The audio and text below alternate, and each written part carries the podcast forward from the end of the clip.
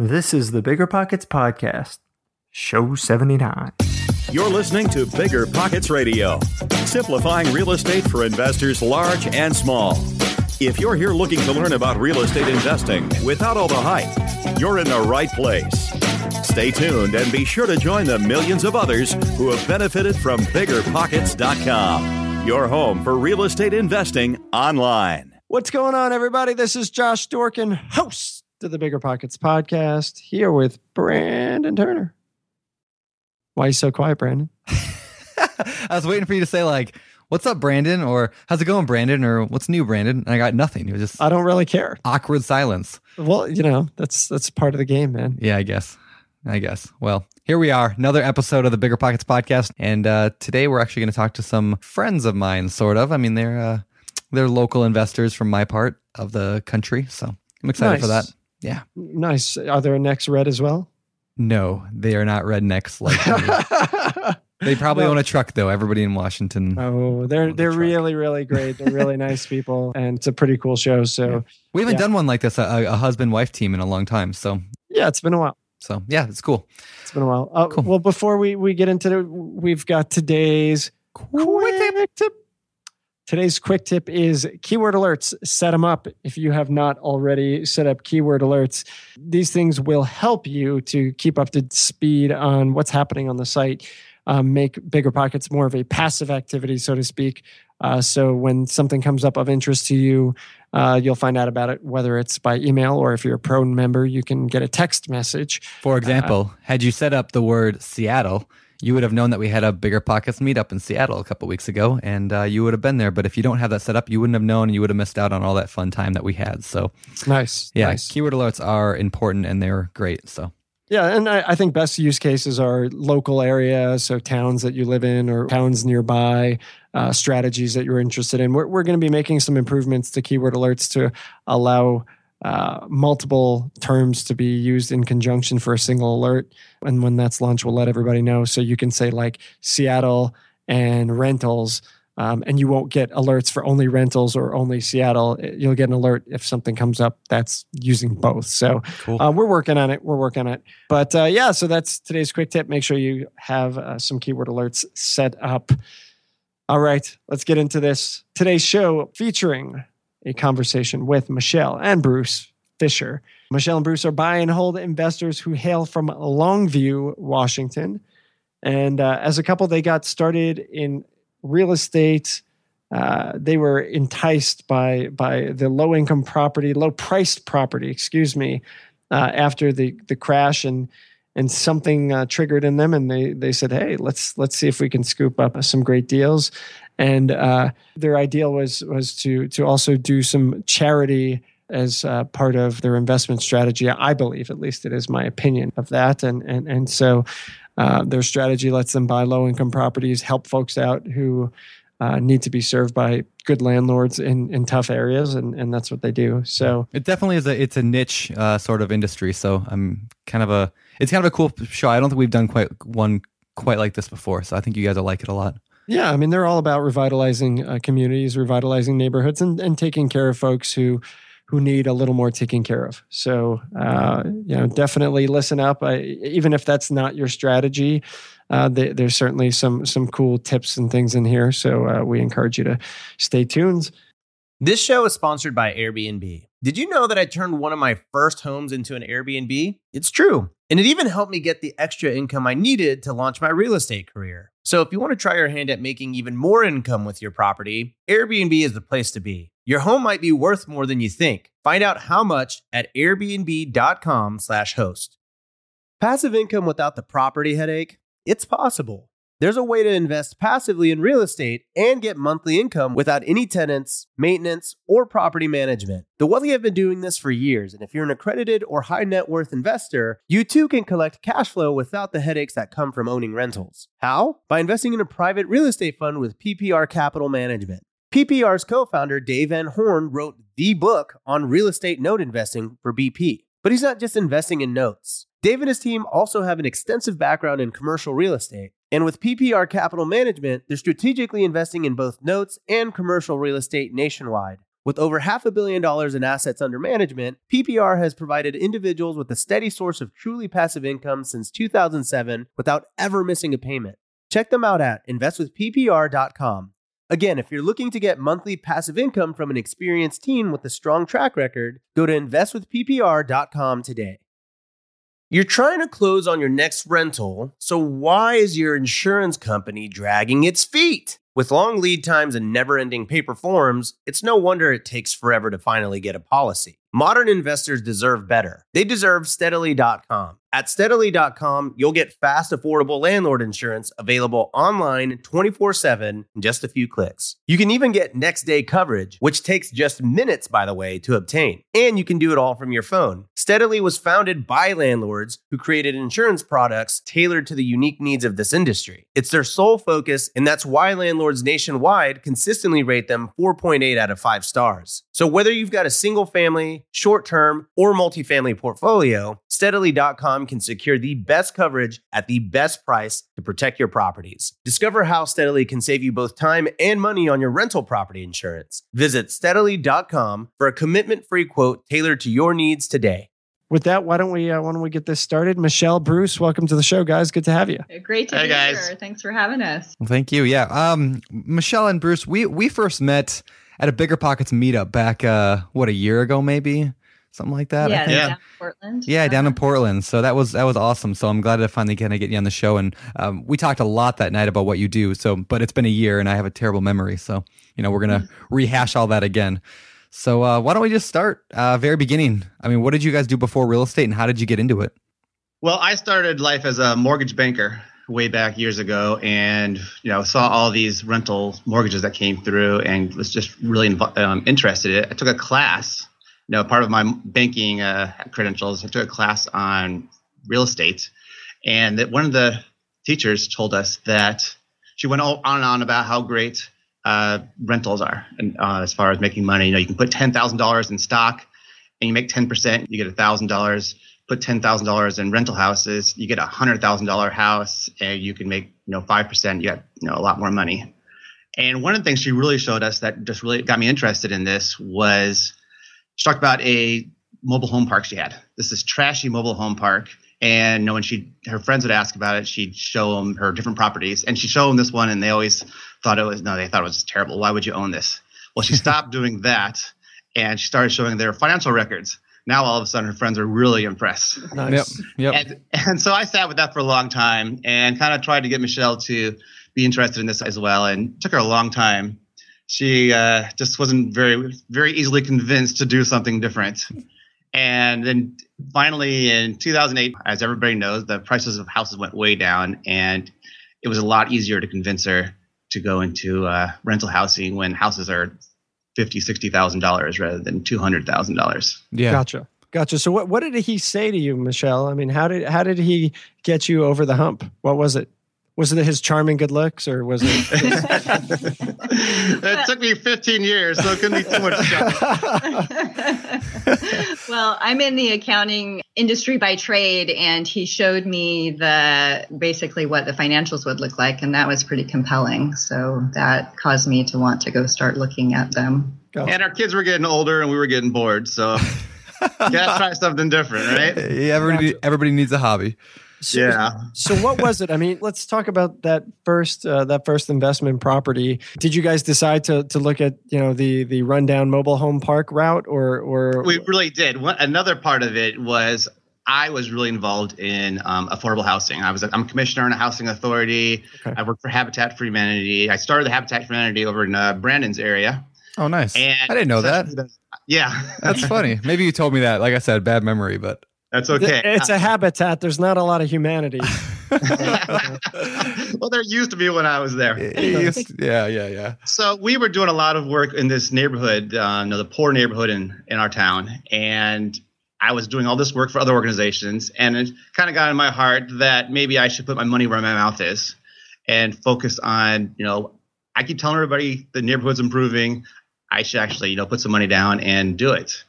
And Michelle, at the same time, started spending time over there. And I'll let her tell. Well, it was really because of the rentals that we started spending time there. So he, we decided to start looking, and we're just driving around uh, the properties and stuff, and they were ugly and beat up, and Yeah. it was like, "You sure you want to buy something here?" We, you know, we, I, I was hesitant, but um, when, once we got going and I started spending more time in the neighborhood, I really enjoyed the neighborhood. It's so much more vibrant than, you know, people are out living on their porches, they're talking to people. It's just a really active, fun neighborhood. So You're, you're talking about like lower lower income areas, right? I mean, like Very Yes. very low income. We got you know uh, two bedrooms for three fifty.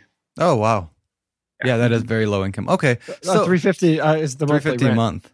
Yeah, Rent, yeah. Oh wow, yeah, wow, that is okay. pretty low. Yeah.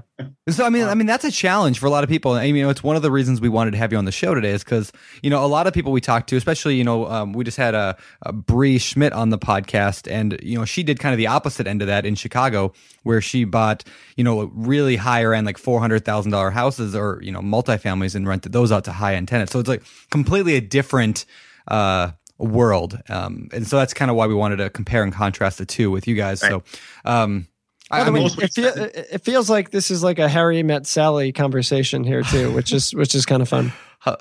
Oh, I, I've never seen Harry Met Sally. What?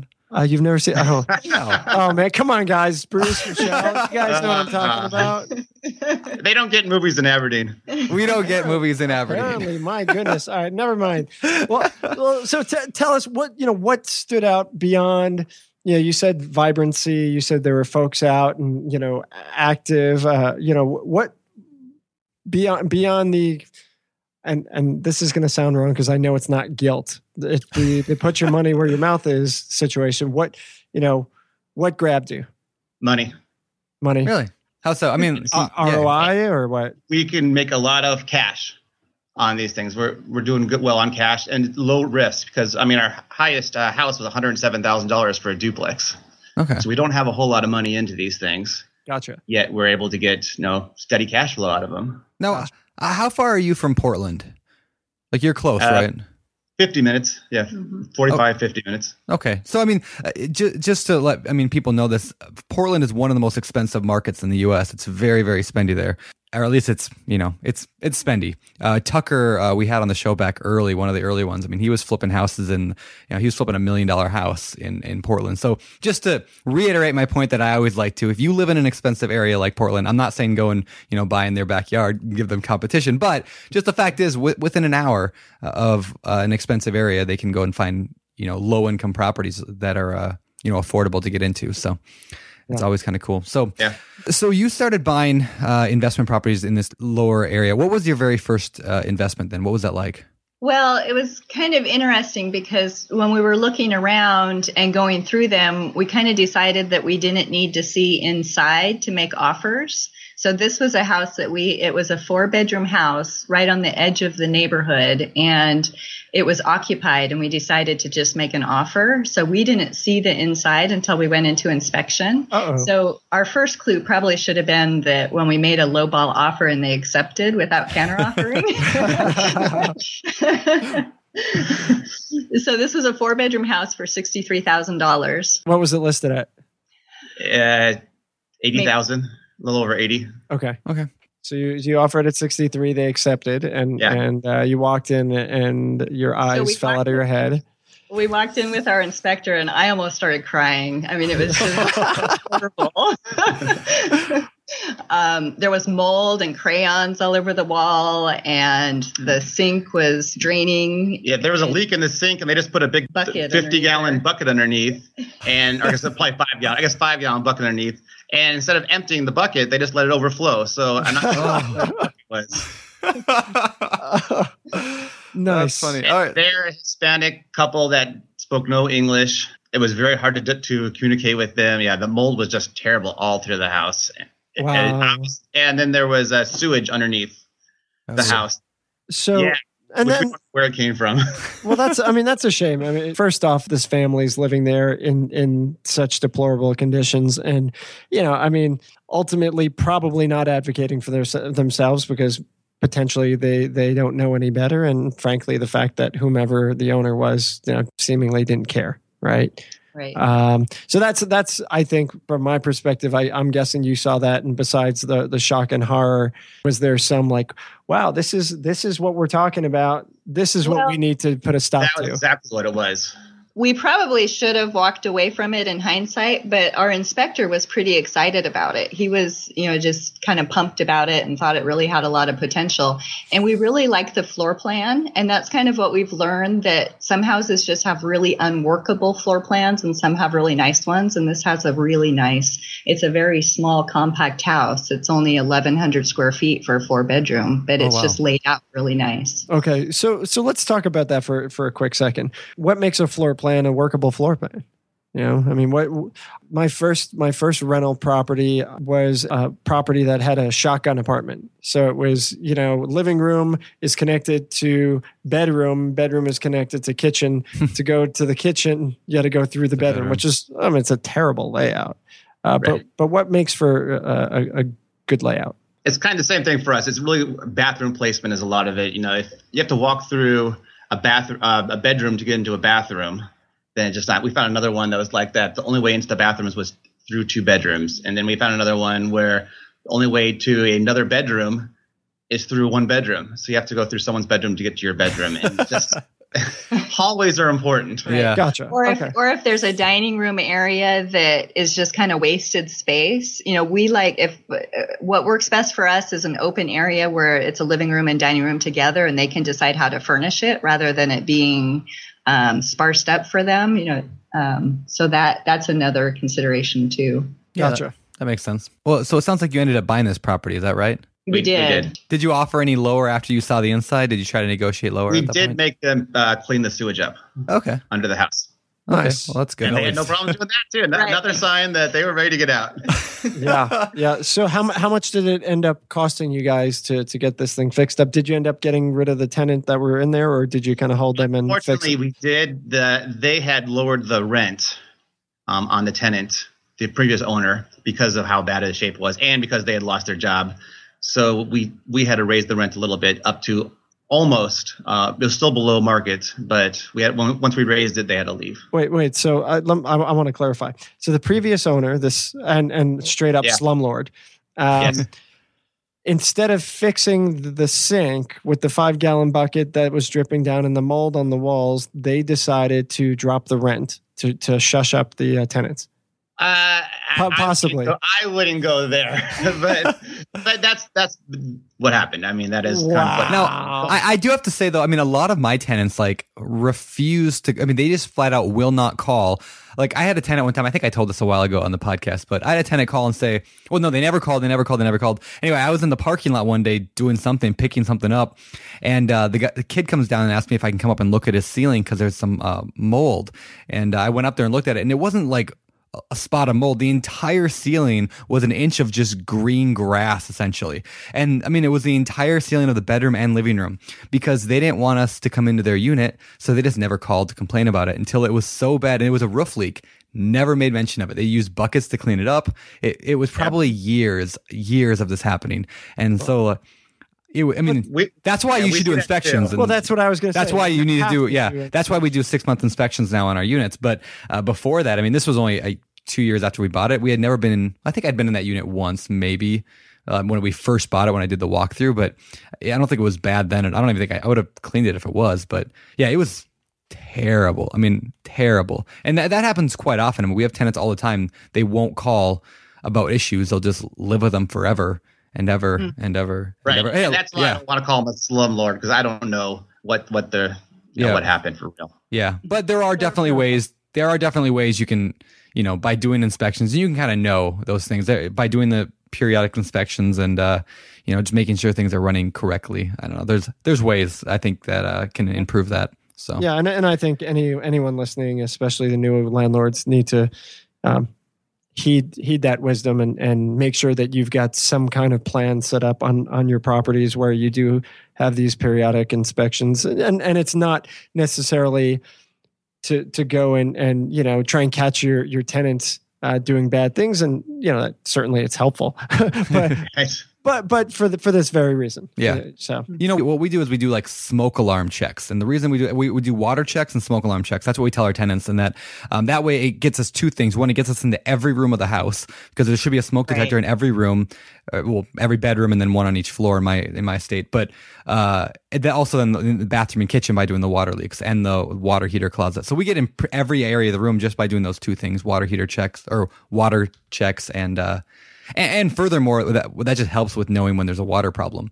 So you can when because tenants will never. I notice that they never call about a drippy faucet. I've had uh, bathtubs that have just been pretty much full on, just running, uh, and they won't call about it. They just let it run twenty four seven, and I'll wonder why my water bill was so high.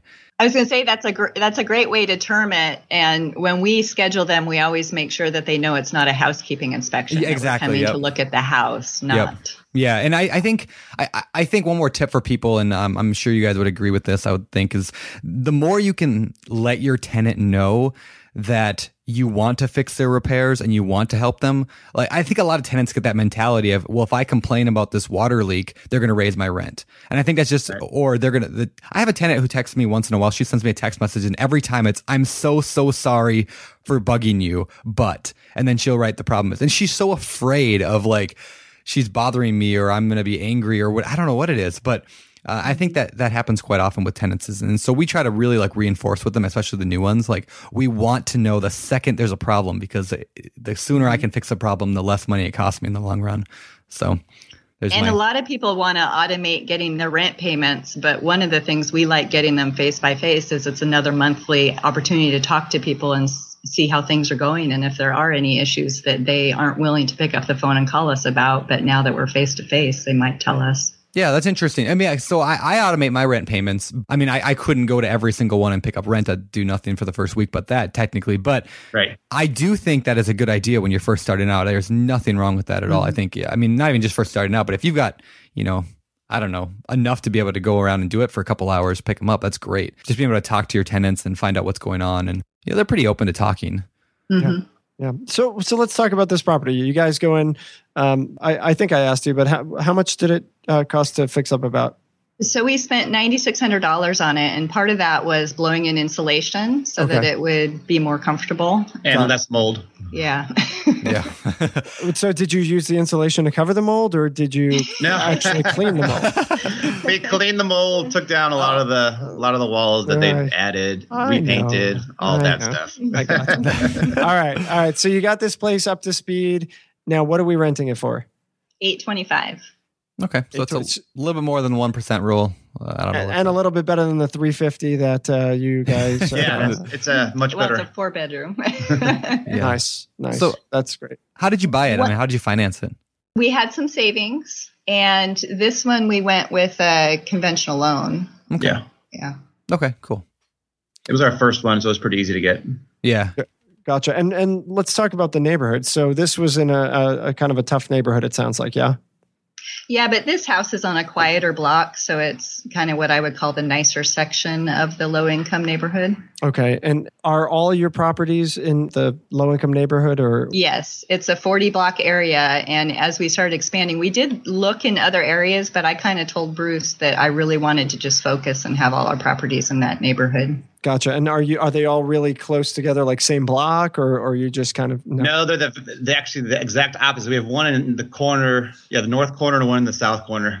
So Gotcha. Yeah. all, and all throughout. I gotcha. That's cool. I So, gotcha. but none of them are more than a couple miles from our house. And that that is that is helpful. Uh, what when we talk about lower income neighborhoods, what exactly does that mean for those people listening that don't know what that what that means? How would you describe it? I mean, are these violent? Are they gangs? I mean, are they just low income? I mean, what does that mean? ten years ago, it probably was violence and gangs, but it's it really has cleaned up a lot, and now it's just poor. Uh, It's people that basically they have no income for the most part. Is Those that like do- minimum wage and government assistance type of stuff? Yeah. Government assistance is a lot of it. Um, I think half of our people probably don't have any job at all, and those that do, it's pretty minimum wage or they're temporary. Okay. It's an area that people with Section 8 vouchers don't want to live in. Yeah. Um, Oh, really? Explain that. Yeah. It's people with Section 8 vouchers can afford to live in a nicer neighborhood. This, Oh, gotcha. Oh, gotcha. Okay. Wow. Okay. Okay. So all our places are below fair market value, the FMV. That HUD uses. Gotcha. Okay, so you guys are literally, I mean, the bottom bottom of the barrel. I mean, not in terms of like garbage houses, but you know, bottom of the barrel in terms of rents and everything else. Yeah. Yeah, we like to when when people move out of our places, they're usually going homeless. Wow. We've had we've had one tenant move out and buy a house, but generally they're spiraling to a homelessness, living on somebody's couch situation. So Okay. that, that seems tough. Yeah, I was going to say, very as a tough. landlord, that it, it appears that you're almost putting yourself in a situation of almost asking, almost don't don't get me wrong, but almost asking to to have high eviction rates and and lots of problems. And we've gotten that. We have never evicted anybody. Uh, you give them hundred dollars and they'll leave pretty easily. But we, we get so excited when a tenant stays for one year. I mean, uh, people don't stay very long. Yeah. So why why? I mean, beyond being uh, clearly you guys are uh, good people who are looking to to take care of other people. I mean, at least that's that's how I would see it.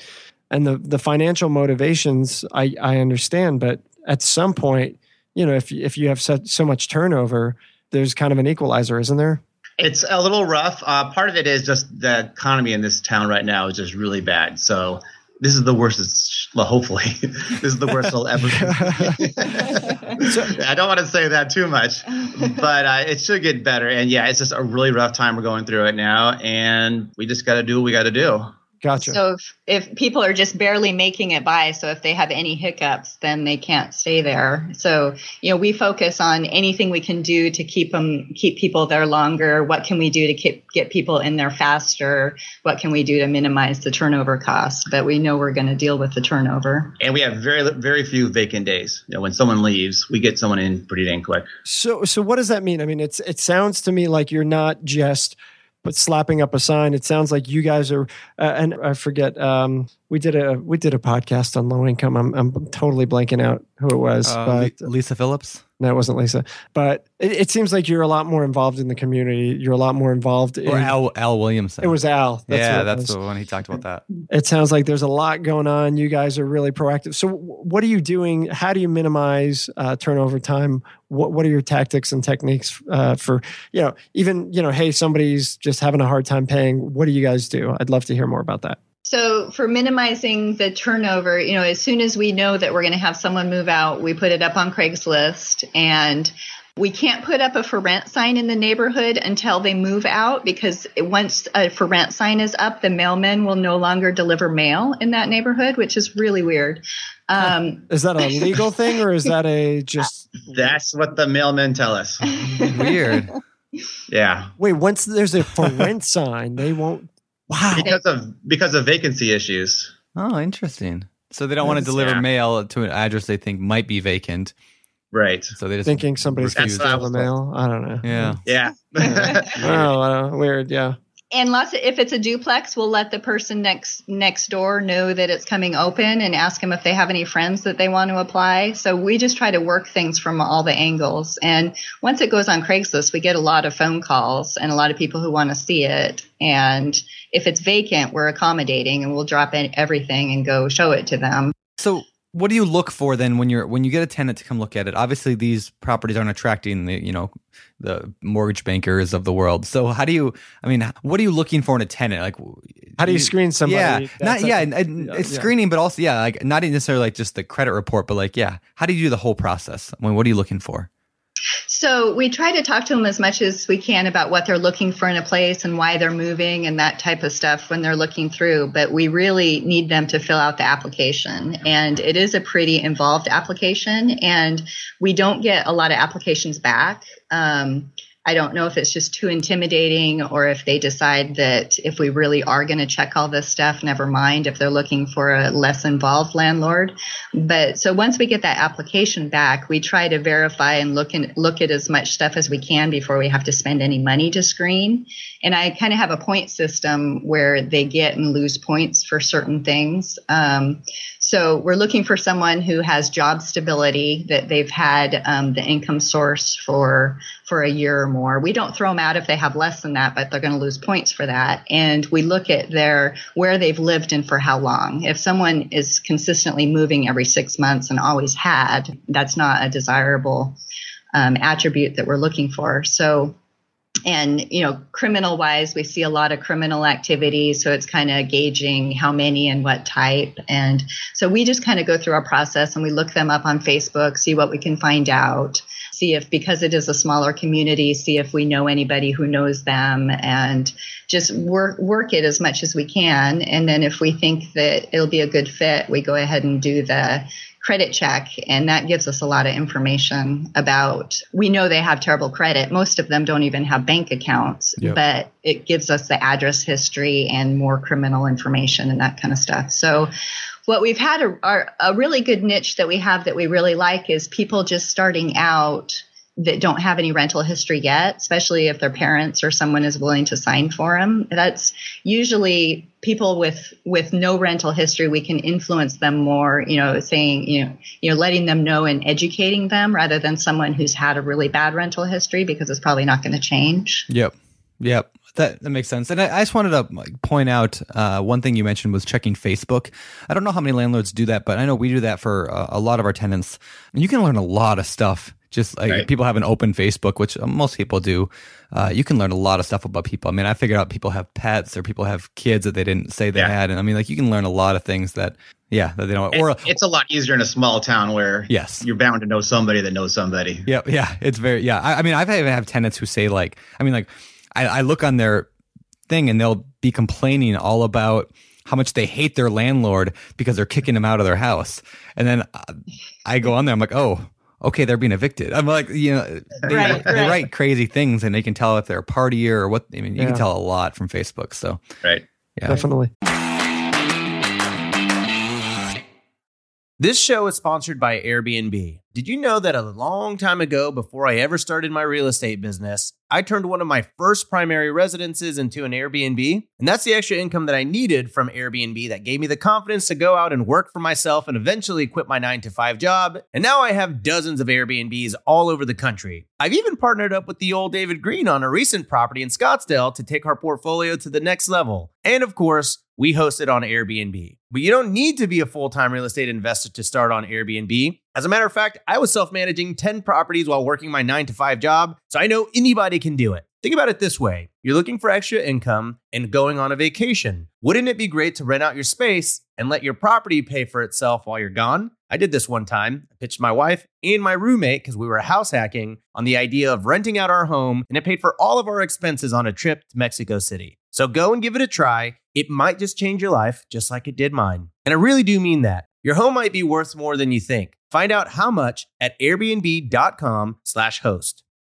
Want to dive deep into commercial real estate, entrepreneurship, leadership, and the economy? Tune into the Walker webcast, hosted by the CEO of Walker and Dunlop, one of the largest commercial real estate finance and advisory services firms in the nation. As an unparalleled leader in commercial real estate, CEO Willie Walker frequently appears as an expert on major platforms like CNBC and the New York Times. He's even been on the Bigger Pockets podcast network too. On the Walker webcast, you'll hear from guests like A-Rod, renowned economist Dr. Peter Linneman, and experts from Walker and Dunlop's capital markets, research, and investment sales groups. So fire up the Walker webcast on your favorite podcast app or join live on Wednesdays to see Willie interact with his guests. Plus, you can always catch the replay on demand afterward. Stay ahead of the curve with insights for life from the Walker webcast. Learn more and subscribe to the Walker webcast at walkerdunlop.com slash pockets. And be sure to follow Walker and Dunlop on all your favorite social media channels too. That's walkerdunlop.com slash pockets.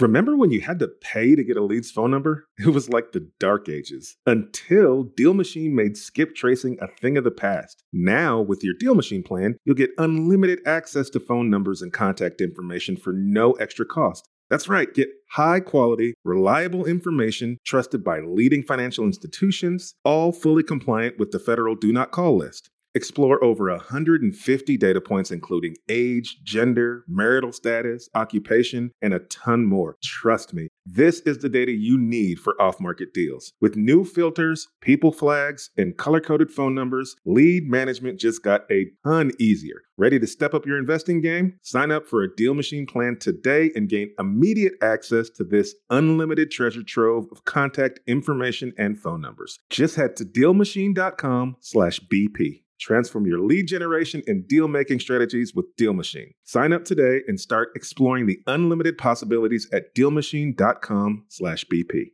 Definitely. Well, so yeah, you know, this is interesting for me. I mean, you know, you guys are doing something that I I attempted low income. I didn't attempt low low income, um, and I, I, mean, I, I think it takes a, a, special kind of person to even contemplate doing that kind of business. I, I, think, you know, and and I please don't take this as critical. I, I think it's a extremely challenging business. I think it's a very risky business. I mean, I know you say it's not as risky because the uh, properties don't cost a lot of money, but you know, to me, risk is high turnover.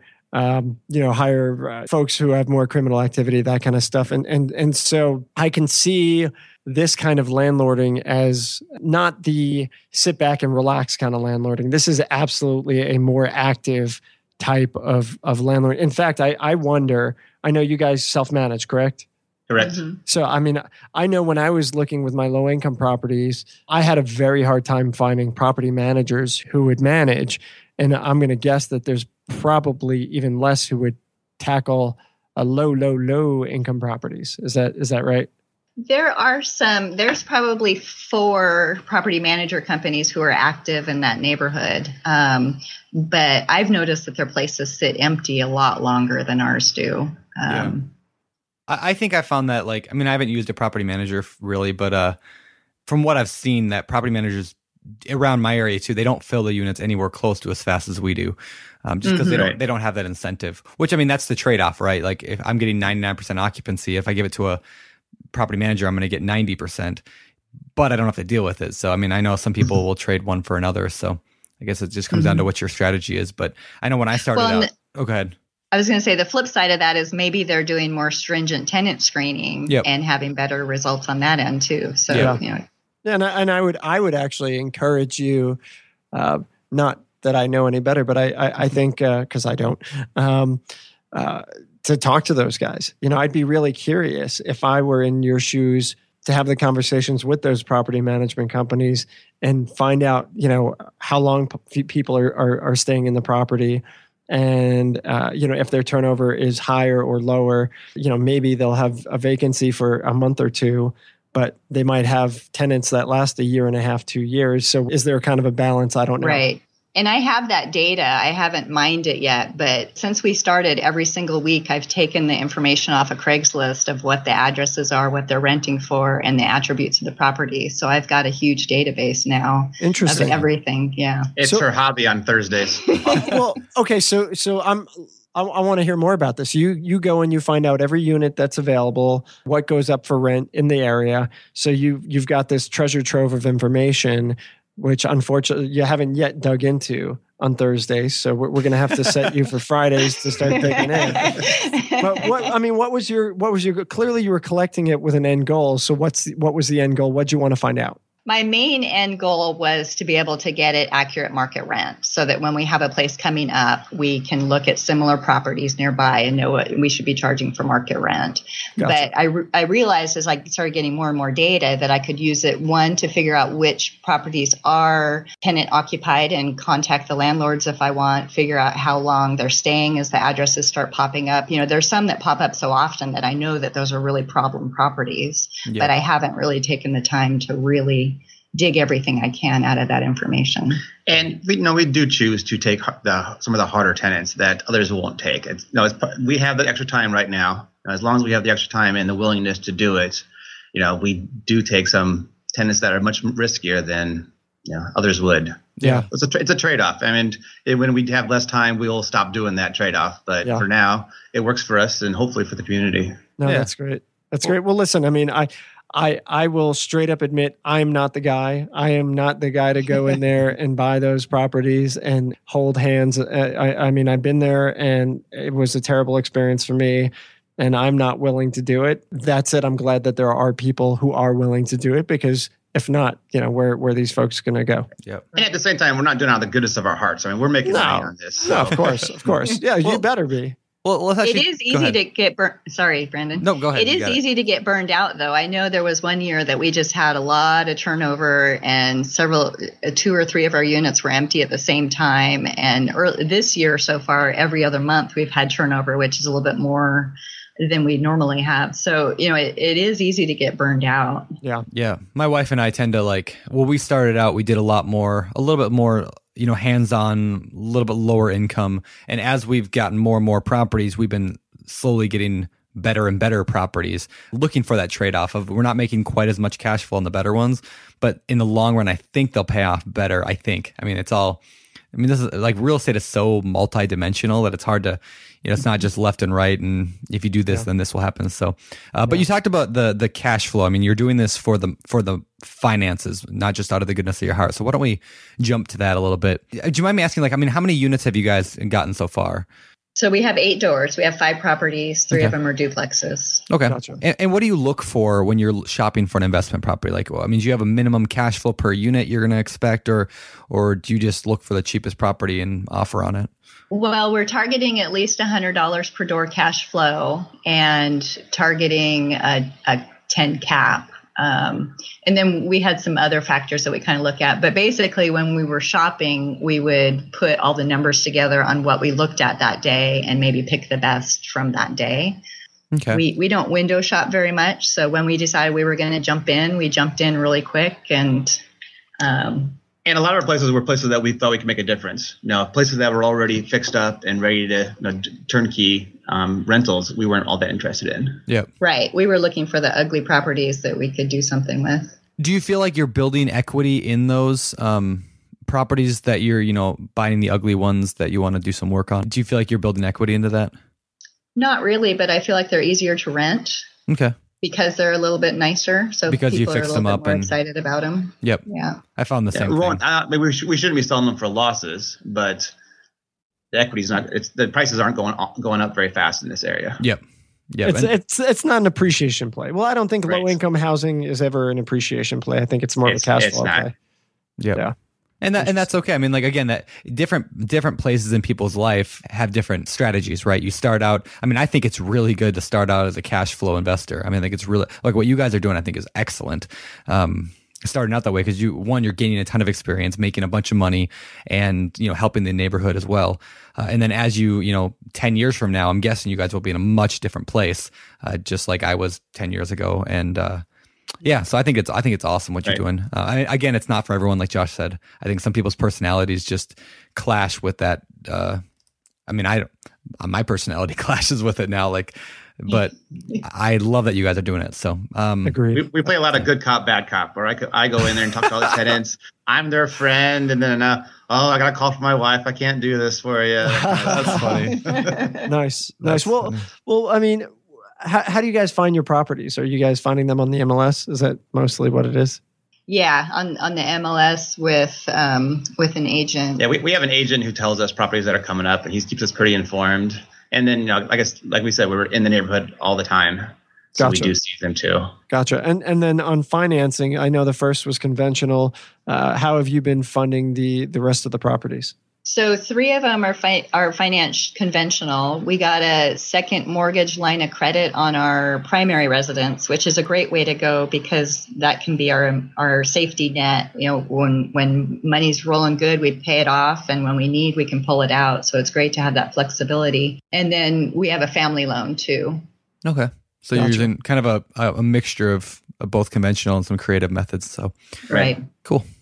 Because what we didn't realize when we started buying and we were making cash offers is very early in the process, they require you to show that you really have the cash. And it's like, well, you know, I'll have it by the time we close. But, you know, so so that piece was kind of hard to work through the timing of that. And the line of credit helps a little bit with that too. Yeah. That makes sense. I'm a big fan of that. So Yeah, I hate having cash just sitting in my checking account. I know that I know cash sitting in your checking account is never like it always just feels wrong until you need to go get a refinance and then they're like, "Oh, you need to have 6 months of reserves for every single unit you have." And then I'm like, "Dang it."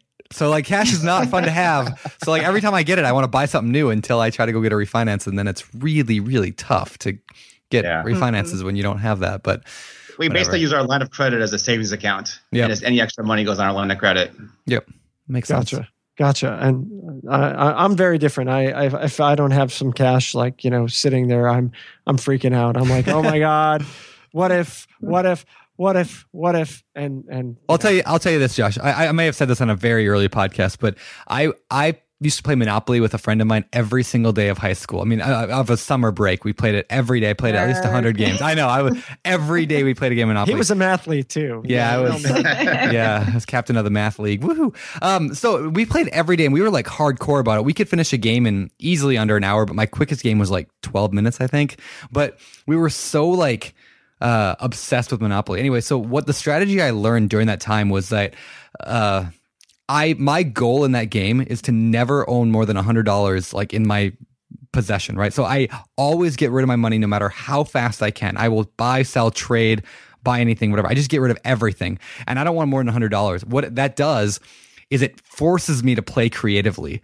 And I've only lost once in the past 10 years, and that was to my wife, who is a better investor than I am. So in 10 years, I mean, I'm not telling everyone they should go and give away all their money in order to be a good investor, but there is a principle there that that I run my own life by. You know, like if when you have a lot of money, I think you're less creative. And uh I don't know, maybe you don't hustle as hard to to make the investment happen or whatever. So I don't know. Again, I'm not telling everyone to go and Mhm. spend all their money and have no backup, but there is No, I something don't, to I don't about disagree that. with you. I mean, I, I- I think that that's one of the things that people find most fascinating about you, Brandon, is is the create. no, I mean the, the creativity. You know, I, I think that's what you're, you know, you're fairly well known for, and and so I think that's uh, that's awesome. But we're not here to talk about you, so let's We're here to stop talk talking about you and Monopoly. your Oh, monopoly. yeah. um, all right. So Michelle, Bruce, if you guys were to do anything differently, what would it be? I mean, is there anything that you regret thus far in terms of your strategy? Well, there's two of the properties we have that I would not have bought if I knew what I knew now. But um, so I think the strategy is good. It's just maybe focusing in the nicer part of the low income area instead of doing it scattered all over or, and maybe trying to get isolated. We did try to get more like on the same block or next to each other, but that was just really hard to really hard to do. But- Yep. Gotcha. Yeah, I think for me it would have been uh, getting together with Michelle beforehand and having the same strategy. we uh, don't always have to see eye to eye on everything, and it would have been nice to have agreement before we started this, rather than at the last minute have to decide on something. Yep. Yep. Well, hey, well, speaking of that, why don't we why don't we move to that a little bit and talk about investing with your and working in a business with your spouse? Because I mean, most people listening to this podcast are probably married, and a lot of them, you know, you're involved with your spouse in the process. So, how do you guys do that? How do you avoid arguing? How do you avoid? By the way, to anybody listening, Michelle has her hands wrapped around Bruce's neck right now. So, uh, yeah, I just, you know, Well, we have no idea how to avoid arguing, so we could not even begin to answer. That's part of the process. It is part of the process. That's true. So, I mean, how do you guys do it? How do you how do you run a successful real estate company together? Part of it is dividing you know who focuses on what. I do all the paperwork and he does most of the dealing with the tenants and you know just dividing. He does most of the rehab. I do most of the cleaning you know um, dividing it up and knowing what roles we have which doesn't mean we can't help each other but that's kind of what the area that we're controlling a procedure manual um, bruce doesn't like to follow it but at least having it written down what we think we might want to do in certain situations if Yep. Bruce just called you out in front of like 50,000 people. I, I think everybody that knows me knows I don't follow the procedure manual. I have no idea even where it is right now. I couldn't tell you. All right. So you guys get along fine. Bruce ignores uh, Michelle and, and uh, everything works out. It comes down to trust. I mean, in the end, it comes down to trust. We trust each other. We don't always agree, but we trust. Yeah. And at the end of the night, we we wake up happy. and we're going to figure things out together. I Yeah. mean, even if one of us caused the problem, we're still going to work together to get ourselves out of it. Well, I, th- I, I think fundamentally, you know, this is, you know, this show has uh, become the marriage show. But uh, no, I mean, I, I, I think fundamentally, if you have that attitude, that's the attitude that that will keep a marriage together. It's the same attitude that'll keep a partnership together, right? I mean, you're going to fight, you have to expect it, and you don't, you know, the, the first time there's trouble, you don't, you know, stop and run away, and you realize you may have different opinions, but the key is, can you get on point? And and mm-hmm. and I think Brandon had mentioned, I don't remember if this was on the previous show or in a conversation with me. He had talked to me about some folks who come to him and say, Hey, you know, what what do I do? My my wife really, really doesn't want to get into real estate. What should we do? You know, the answer was was plainly don't do it. Find another way to make money. Yeah. You know, because Right. if you guys are completely polar opposite, it's not going to work. Yeah. Or be like we did and just be patient, and eventually she comes around. Yeah. Or he. Yep. I think that's great. I mean, I, and I, th- I think another aspect of that is there has to be a heavy dose of, uh, I don't know if you call it grace or forgiveness or whatever with the other person. Like I've screwed up so many times and cost us a lot of money that like my wife has to, I mean, she's had to, like, you know, like it's not like I've like destroyed our life, but like I've made a lot of mistakes and made her work a lot of hours that she would not want to work. And, you know, she forgives me for those things. And I'm sure, you know, if she ever screws, you know, something up on me, I mean, I'll have to just forgive. And that's part of life, right? You make mistakes, you make Right. problems, and, uh, you just get through it. And so both parties have to be okay with that. Like, like you said, it, no matter whose problem it is, you're going to get through it together. And mm, we That's also, when we focus on it, on us, no, she didn't say yes to every house, but no, buying all kinds of rental. She said certain kinds. So we agreed on a certain kind of rental. No, we had a compromise. No, I don't get to do what I want to do. She doesn't get to do what she wants to do, but we have an agreement of what we're both comfortable with. Yeah. Yeah. That makes sense, and and I think that's again, you know, whether it's a spouse or it's a just a straight part, you know, n- not straight partner, but whether it's a partner, a straight partner, gay partner, it doesn't matter. It doesn't matter what kind of partner it is. You But, walked uh, into that one. Yeah, there you go. Yeah, Yeah, it's the same same issues, it's just a lot harder when you're married.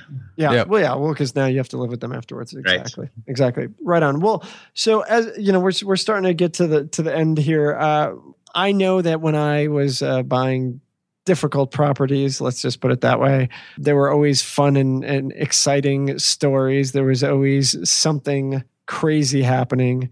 You guys have to have some stories that at the time you wanted to throw your, uh, you know, throw a brick through a window, but now you're laughing about. So let's share them. um, well, earlier this year, we had a tenant disappear on us. Just he paid rent and then right after that disappeared. So we had an interesting little chase around town trying to find the poor guy. And he had he had other people living in his house. Oh, and they had no idea where he was either. was, So- he, in- so- was he in jail? N- No, he just actually we still, we still don't know where he is. so he just Yeah. we got a call from the electricity company saying uh, the power was turned off on our, one of our units. So we went over there because he had just paid rent like two days ago. Went over there and there were people living there and we talked to them and eventually we got them out. But yeah, and they said they they kept telling us they knew where he was, but they clearly didn't. fascinating. I, I heard a rumor that there was some kind of uh, a barter for uh, rent uh, from from one of your tenants. Uh, you know, was it having to do with pro- prostitutes or She, she never offered. Never offered to Bruce. But we were moving in a new tenant and we were talking about the unit and stuff. And he said, I'm really familiar with this place. The person who used to live here was a prostitute. And it's like, oh. Oh. I just thought she was just really trampy because every time I went there, she was naked under a robe with uh, a new guy. and I was there a lot because she paid. She had issues with rent, paying rent on time. And yeah, every time I was there, there was someone new. Wow. Yep. I So haven't. now I know why. That, she wasn't very good. She, did, she had to move because she couldn't pay her rent, so she wasn't all that good. Wow. I've not- does not pay, guys. I haven't dealt with that yet, but that's funny. Uh, what about what about animals? Do you guys take them? Do you have? I mean, what are your thoughts on low income tenants with pets? Because we talked about that with Brie with the higher end tenants, and she does take them because uh, she assumes like higher end people. It's kind of a niche for her. So, what are your thoughts on accepting dogs or cats? We have two properties that are duplexes that we don't allow them just because of the way the property's set up. We don't think it's a good fit. But on the other properties, we do allow them, but we do charge $25 extra per month per pet and a higher deposit too.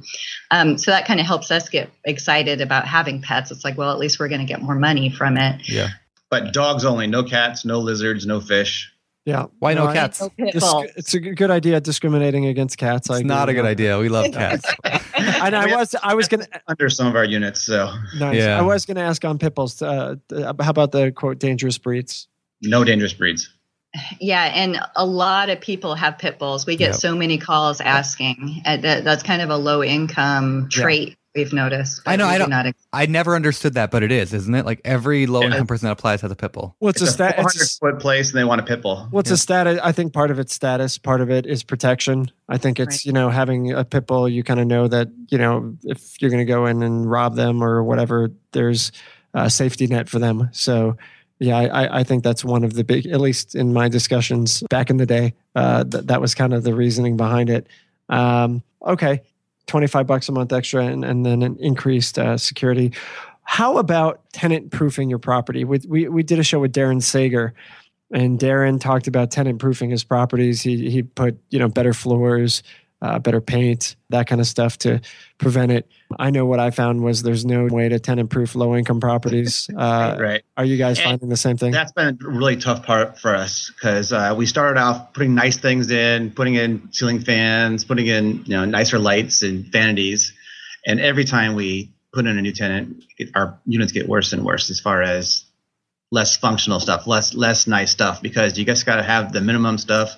It's going to get damaged. It's going to get broken. You got to just do what you got to do. God, it just kills me. I mean, you, you know, 2014, you would think people had some responsibility to to take care of stuff. I, I just like, I, I don't know who literally wants to live in a crappy property. I think people want to live in a good property, but you know, you wonder why landlords are putting together properties that are really just bottom of the barrel. I mean, enough to live on, but you have to because mm-hmm. otherwise, I mean, folks just destroy it. I had cigarette burns. I mean, this was, you know, even when you don't allow it, cigarette burns everywhere, Right. garbage piled up. I mean, I've dealt with everything and it's it's just there's nothing you can do.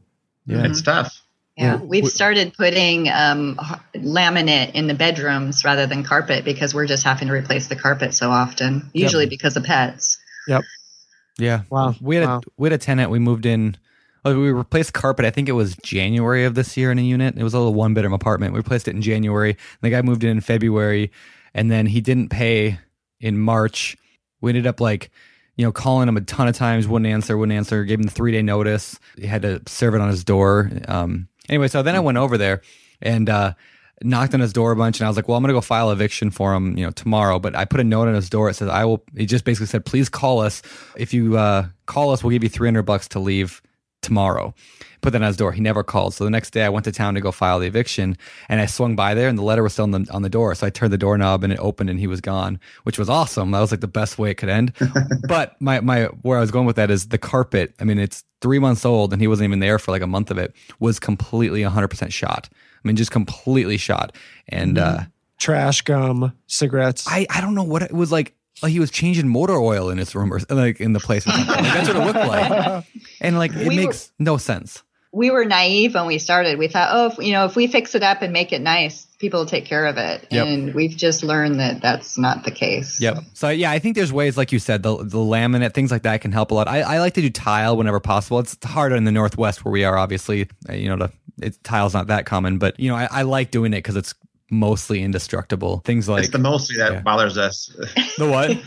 the mostly that that concerns Oh. us. We yeah Yeah. Our tenants are are very very handy at destroying things. yes. Yep. I know. Uh, yeah. It, it One bad never- tenant and you can really damage a lot. Yep. Yeah. It always always surprises me just how quickly you can you a unit can go downhill. do you guys adjust for that with higher security deposits on on these properties? I mean, or or you, you really can't, right?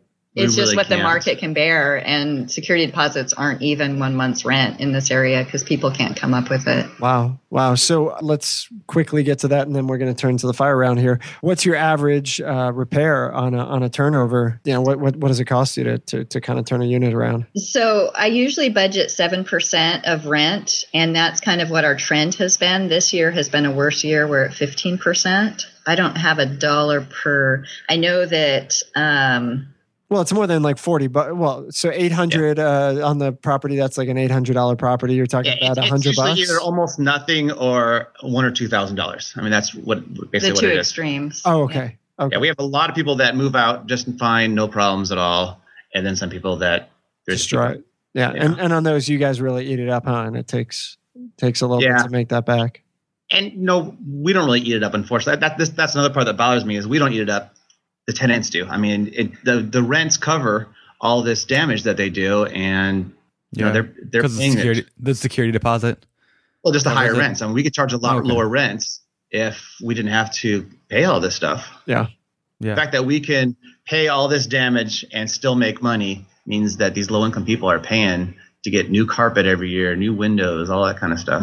Yeah. So, so back to the financials, we plan and buy on $100 a door, but we're trending at $170 a door. In cash flow, you mean, or Yeah. okay, Yeah. yeah, that's great. I mean that that's great. So cool. Uh, final question before we go to the fire round. What do you envision for yourself for the future? Where do you guys see yourself in the next 5, 10, 20 years? We're not sure. We're kind of in a holding pattern right now because we're kind of trying to figure that out. Um, so Our just- whole life has changed. Our kids are graduating in the next two years. We'll have two kids graduating high school. So, Nice. Empty nesters. yeah, so everything's gonna be changing in the next five years. So who knows? Nice. And that's okay. That's okay. So cool. Well, why don't we uh why don't we move on? I think it's time for the fire round. It's time for the fire round.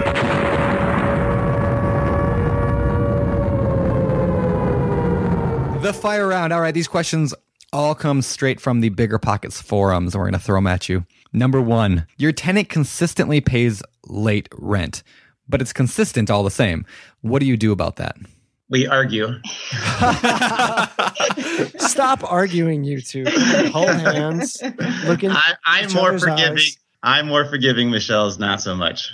I mean, if they're making progress payments and communicating, then we're going to work with them. I prefer to get late fees. Bruce prefers to waive late fees, so we're always having that constant battle. But um, but we will work with tenants, especially if if they've kind of paid at like by the 15th of the month if they paid half the rent and you know are kind of making consistent payments rather than not paying anything for a month and a half Come on, Bruce. You got to charge the late fees, man. Come on. I know it's just tough to charge them you know, thirty bucks when no they get a thousand dollars a month total income. Yeah. That thirty dollars is, is huge on them. Yeah. Yeah.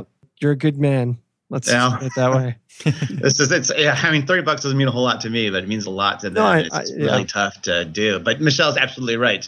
You do have to charge late late fees, and we have we have done a lot more now than we used to. Yeah. Yeah. Yeah. I mean, I, I, I, you know, I think a big part of landlord, and and again, it's a challenge. I can't speak to it because I'm not there in your shoes, but you know, it's a challenge balancing the. We're trying to make money, but we're also trying to run almost a. ch- It's kind of ch- it's charitable. I mean, I call what you do charitable landlording. I I don't think the average landlord looks at the business the same way you guys do. I really do think that you guys are doing kind of a combination of charity, giving back to the neighborhood, and landlording, running a business. Because if it were just running a business, they're getting those late fees and Right. not even thinking twice about it. Right. right Uh, so, yeah, I, I, think your strategy is. Um, uh, it's unique in, uh, in in many ways, and I, I think f- for some folks, uh, I think it's you know I think a lot of people would find it appealing, and I think others might say, "Well, you guys are crazy," and that's fine, right? I mean, A lot of people think we're crazy. Yeah, I mean that's definitely definitely what it is. yeah, but, but it's all good. All right. So my question, fire round, is if you're if you're getting property off the MLS, what exactly are you guys looking for? Extended days on the market, short sales. What are the properties of the property that make it stand out to you as a deal? Right. Well, being on the market a long time is is desirable, but lots of times there'll be something new on the market, and we can make that work just as well. So it's really running it through the financials and seeing which ones have the most compelling financials. So it's compelling financials and workable floor plan is really what drives our decisions. Okay. Right okay. on. Cool. All right. Well, what is the single best method that you guys find to market to tenants, uh, especially in low income areas where maybe they're not computer savvy? Actually, we do almost exclusively Craigslist. Okay, so Like even said in before, low we- income areas, that works. Yeah, like we said before, we can't use for um, for rent signs Yeah. um, in our windows. No, we Because that would be the best if we could. Yeah.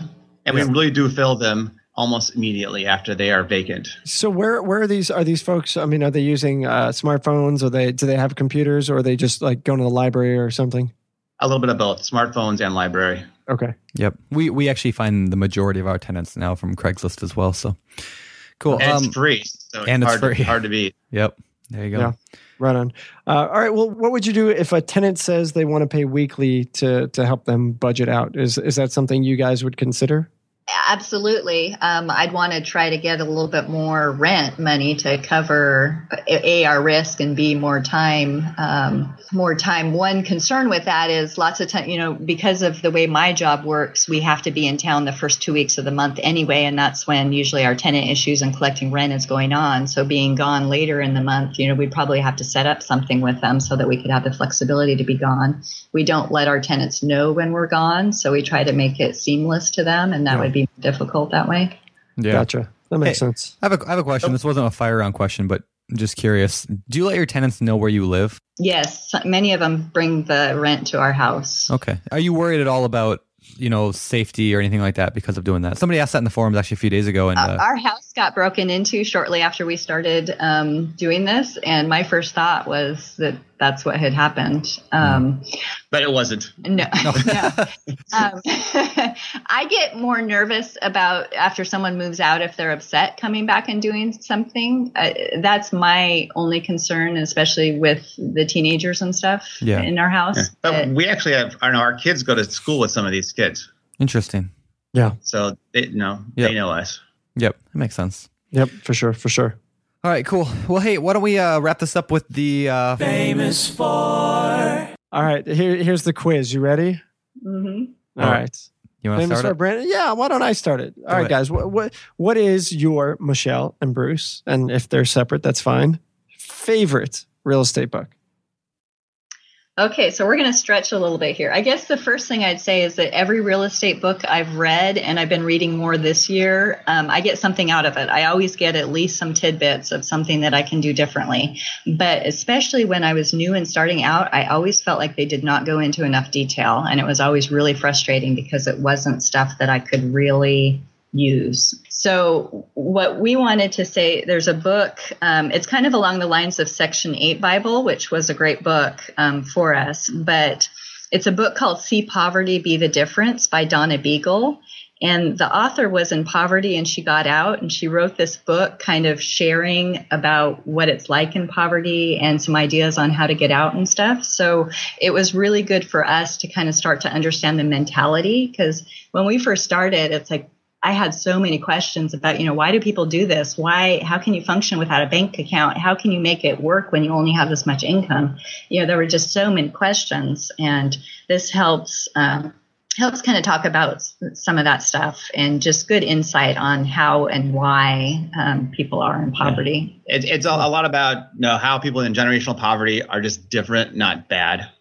You know, Yeah. a lot of people just because they're different than you, because they have different cleaning standards, they because they're not as willing to go to this volunteer at the schools, people assume they're just bad people. But in reality, it's just they have different ways of doing things. Yeah. Gotcha. And that is, that is a hard part, I think. For I mean, I know I struggle with that, and a lot of landlords do. Is you know we tend to look down on people when they you know maybe have lower income, and I, I try not to, you know, but it's it's hard not to because I'm like, well, why aren't they just why don't they just pay their bills on time and work on their credit report? I mean, come on, people, get a Right. mortgage. You know, like I want to like, yeah, and, and and it is true. I mean, it is different. It's a different way of thinking, and I mean, who says my way is right? I don't know. Yeah, I think one of the toughest things for Michelle is to see how they de- decorate. And she just goes into these houses. These are my houses, and they look so horrible, Yeah. but they just love it. I mean, that's it's it's no, it's Yep. what they like, and who cares what we like? We had Yep. one tenant who was moving out, even though they're not allowed to paint. We tell them they're not allowed to paint, but her parting gift to us was to paint her whole place mint green, the Ooh. ceilings, absolutely Oh, man. everything. Wow. And we're like, oh my gosh. And we painted some of the walls just to break it up a little bit in the ceilings, but we left a lot of it mint green. Huge selling point. People love it. Wow, no Yeah. kidding. That's funny. Yeah, I mean, I would have been happy if it came with a gallon of mint chocolate chip ice cream, but mint green, oh my goodness. Wow, crazy. But yeah, crazy. just because we don't like it doesn't mean everyone's gonna not like it. Yeah. Yeah. There you go. Okay. Cool. What about uh, your your favorite uh, any, any business books that that stand out for you guys? Yeah, for this is another little bit of a stretch because it's more about personal finances. But Money or Your Life by Vicki Robin and Joe Dominguez really changed our life and our outlook. We read it probably in the mid 90s, and it was kind of the voluntary simplicity movement. And just because you have more stuff doesn't mean you're happier and you don't have to keep up with the Joneses. So that kind of got us on a different path of um, of just living simpler and under our means and not overextending ourselves. And that kind of gave us the ability to to do this. Cool. Yeah, Cool. It's great. Yeah, I had not heard of that one, so definitely great. Uh, what about Well, hobbies? Oh, go ahead. Books that were brought up before in podcasts. Yeah, yeah, that that's that's always good because a lot of them Yeah. yeah. are obviously uh, we hear a lot of the same ones, so that's great. Right. Um, what about hobbies? we play tennis together and with the kids. Um, and right now, you know, trying working to get the kids into college, our lives are just revolving around the teens and their activities and stuff. Um, And then on Thursdays, Michelle's hobby is to do the market research. yep. Yeah, don't forget Hey. Thursdays. I was kidding. It really is what she likes to do on Thursday nights. Nice. Funny. Well, that's cool. That's cool. That's awesome. That's awesome. And and Brandon, I know you got one more for him. All right. My, my last question is uh, what do you believe sets apart successful real estate investors from those who either give up or fail or never get started? we think learning from our mistakes and then taking action versus waiting. And that can be, you know, we just jumped right into buying properties, but also in landlording, lots of times you'll want to just step back and see how it's going to play out. And it's always better to take some action, even if it's wrong, and learn from it. Cool. Great. Great. All right. Well, that's awesome. Awesome. Um, where where can people find out more about you guys? Bigger pockets. Hey, what is that? No, right on. Cool. Right on. All right. No, Well, good that's deal. We'll, we'll link to your profile in uh in uh, the show notes, of course. And uh, yeah, this has been awesome, guys. Absolutely. Absolutely. Well, for anyone listening, uh, if you've got any questions for Michelle and Bruce, uh, you can ask on the show notes at biggerpockets.com slash Show 79. Or, of course, you can go find their profile and link up with them. And uh, listen, guys, we really do appreciate the time and, and uh, you guys sharing a little bit of your story with us. And we'll look forward to seeing you around the site. Great. All Thanks right. for having us. Thanks, guys. Thanks, guys. Thank you. All right, guys, that was Michelle and Bruce Fisher uh, on the Bigger Pockets podcast. And uh, we, again, really appreciate them taking the time. Hopefully, you've gotten some value out of this show. And I know that I certainly found it fascinating and think it's uh, a niche that, that would, would certainly excite some folks. So uh, hopefully, you enjoyed.